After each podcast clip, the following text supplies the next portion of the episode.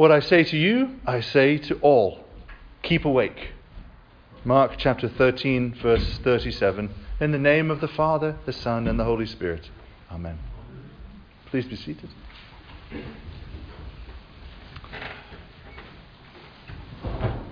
Oh.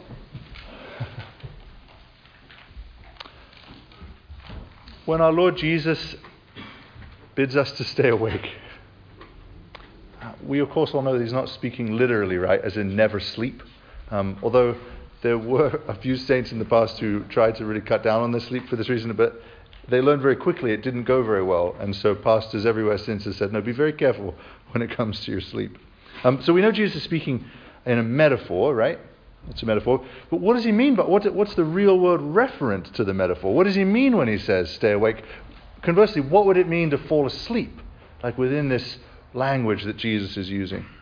What exactly is Jesus asking us to do as Christians?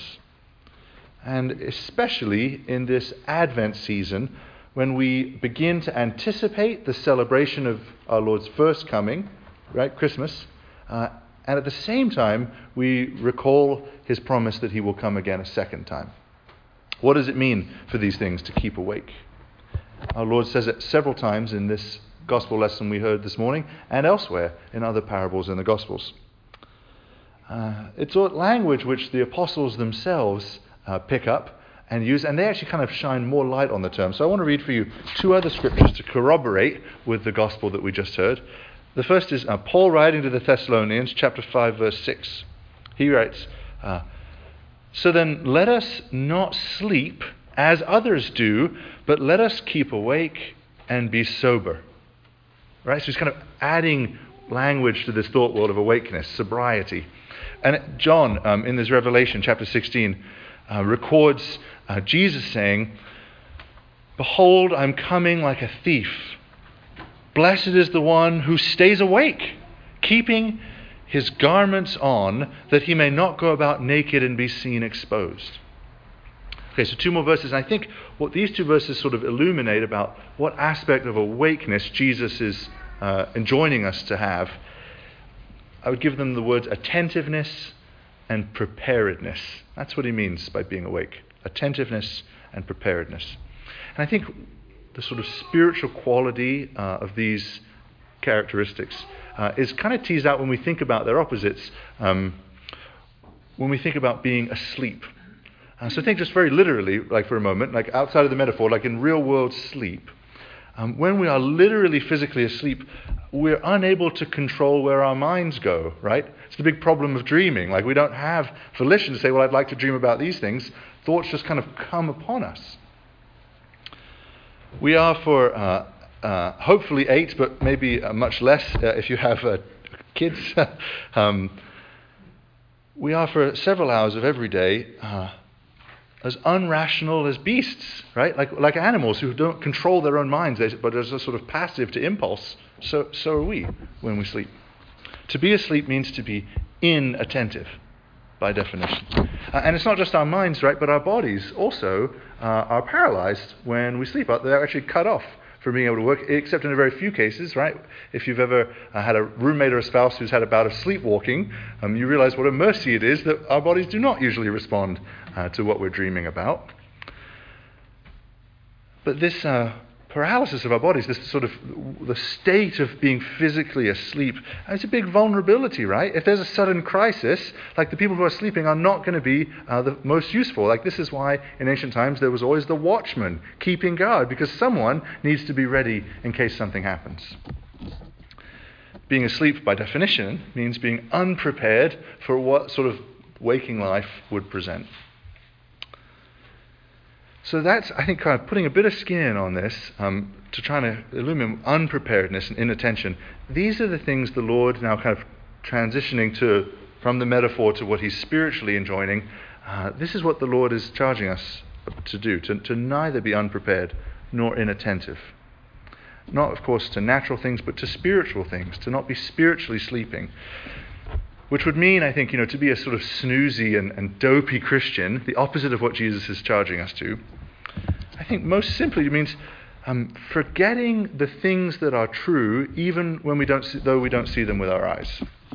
Right? Does that make sense? That like this sort of this sort of drowsy forgetfulness about the unseen reality that God has revealed in Holy Scripture and through His living witness in the church. Being inattentive, to be asleep would be to be inattentive to the fact that, for instance, God's eye is ever watching us, weighing our worth, as the psalmist says. That, as I've been preaching about for a few weeks, that all our deeds are being recorded uh, and will be unfold, uh, revealed.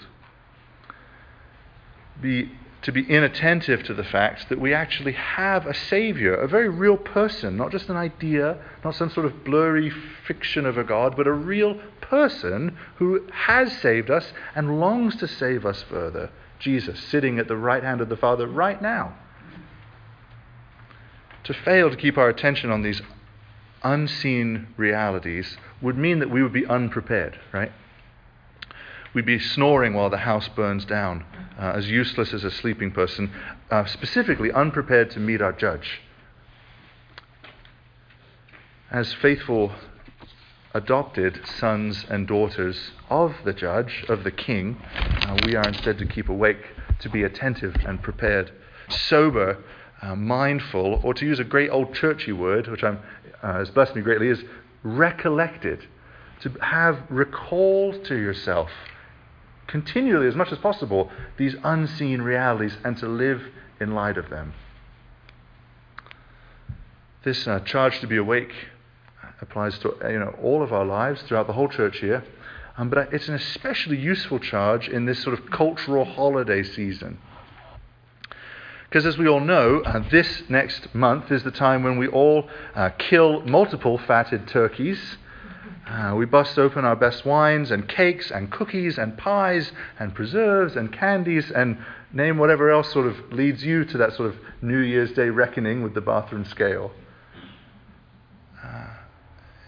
And I'm not trying to poo poo these things into themselves. I enjoy a good Christmas pudding, a good glass of port as much as the next guy. Um, but with these things, we need to be careful that they don't put us to sleep, literally. Sorry, spiritually.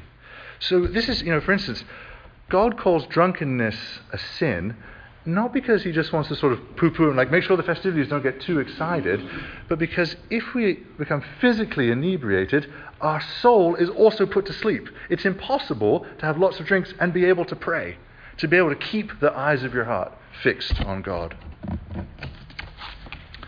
It's the opposite of staying awake. Uh, it's inattention to the things of God. Uh, I think a great paradigm that guides me with the use of uh, drink in particular is uh, a story from the Desert Fathers. One of them was celebrating, they were celebrating um, an Easter feast with the church. The whole church was gathered together, and one of the younger monks brings this old monk a small glass of wine, which he happily drinks, like for the festivity of the day.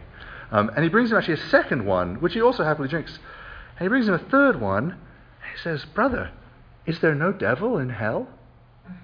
And I, and I love that, that even in the midst of festivity and enjoying kind of the good things of creation, the recognition that like the spiritual battle never ends. There will always be temptations to fall asleep spiritually and to fall into worser things, into sin. And what the old monk was saying that, yeah, if there was no antagonist, if there was no liabilities, if my soul was, if we were already in paradise, well, I wouldn't have to be careful about these things. But as it sits in this mortal life, we do need to be careful about them. So, even in the midst of festivity, remembering that God calls us continually to be awake to Him, to not close our eyes to spiritual realities. In other words, the key to godly festivity is moderation. And, it, and it's not like the cold, calculating moderation, I think, of the Puritan. Um, it's a happy moderation for one who's thankful for the good things that God does give us to feast with. Um, G.K. Chesterton, who says these kind of things very well, he said, um, We should thank God for beer and burgundy by not drinking too much of them. Right? Do you see how like the Christian principle of moderation isn't one of sort of like, oh no, we just have to be careful, like just because it's a rule. It's like, no, no, because our heart needs to continually be mindful of God and of his realities. And so, in our feasting, even, to, to never forget those things. Remembering that the same Lord who turned water into wine at Cana, thereby sort of saying, like, feasting is good, is the same God who, in Isaiah chapter 5, when people take it too far, he challenges his people, condemns them even. Chapter 5, verse 11, he says, Woe to those who rise early in the morning that they may run after strong drink, and tarry late into the evening as wine inflames them. They have lyre and harp, tambourine and flute, and wine at their feasts, but they do not regard the deeds of the Lord or see the work of his hands. Right? Even the Old Testament prophets saying that same thing that, like, overindulgence in festivity clouds spiritual vision, puts you to sleep. And I think what's true of drink, it's actually also true of food. Um, overeating can uh, knock out the soul as much as over drinking. Um, and here, in this part, I'm really in confessional territory because, um, like so much of America, I sort of made light of holiday overeating for most of my life. Like, I mean, we have all these jokes, right? Like, oh yeah, food coma. I mean, we even think that's like a funny thing. Um, it's dawning on me more and more, and so I want to share it with you that it's impossible to eat like that and at the same time keep your eyes the, the eyes of the heart fixed on God. So I'm trying this holiday season, and I encourage you to as well, with God's help, um, to enjoy food in godly moderation as well.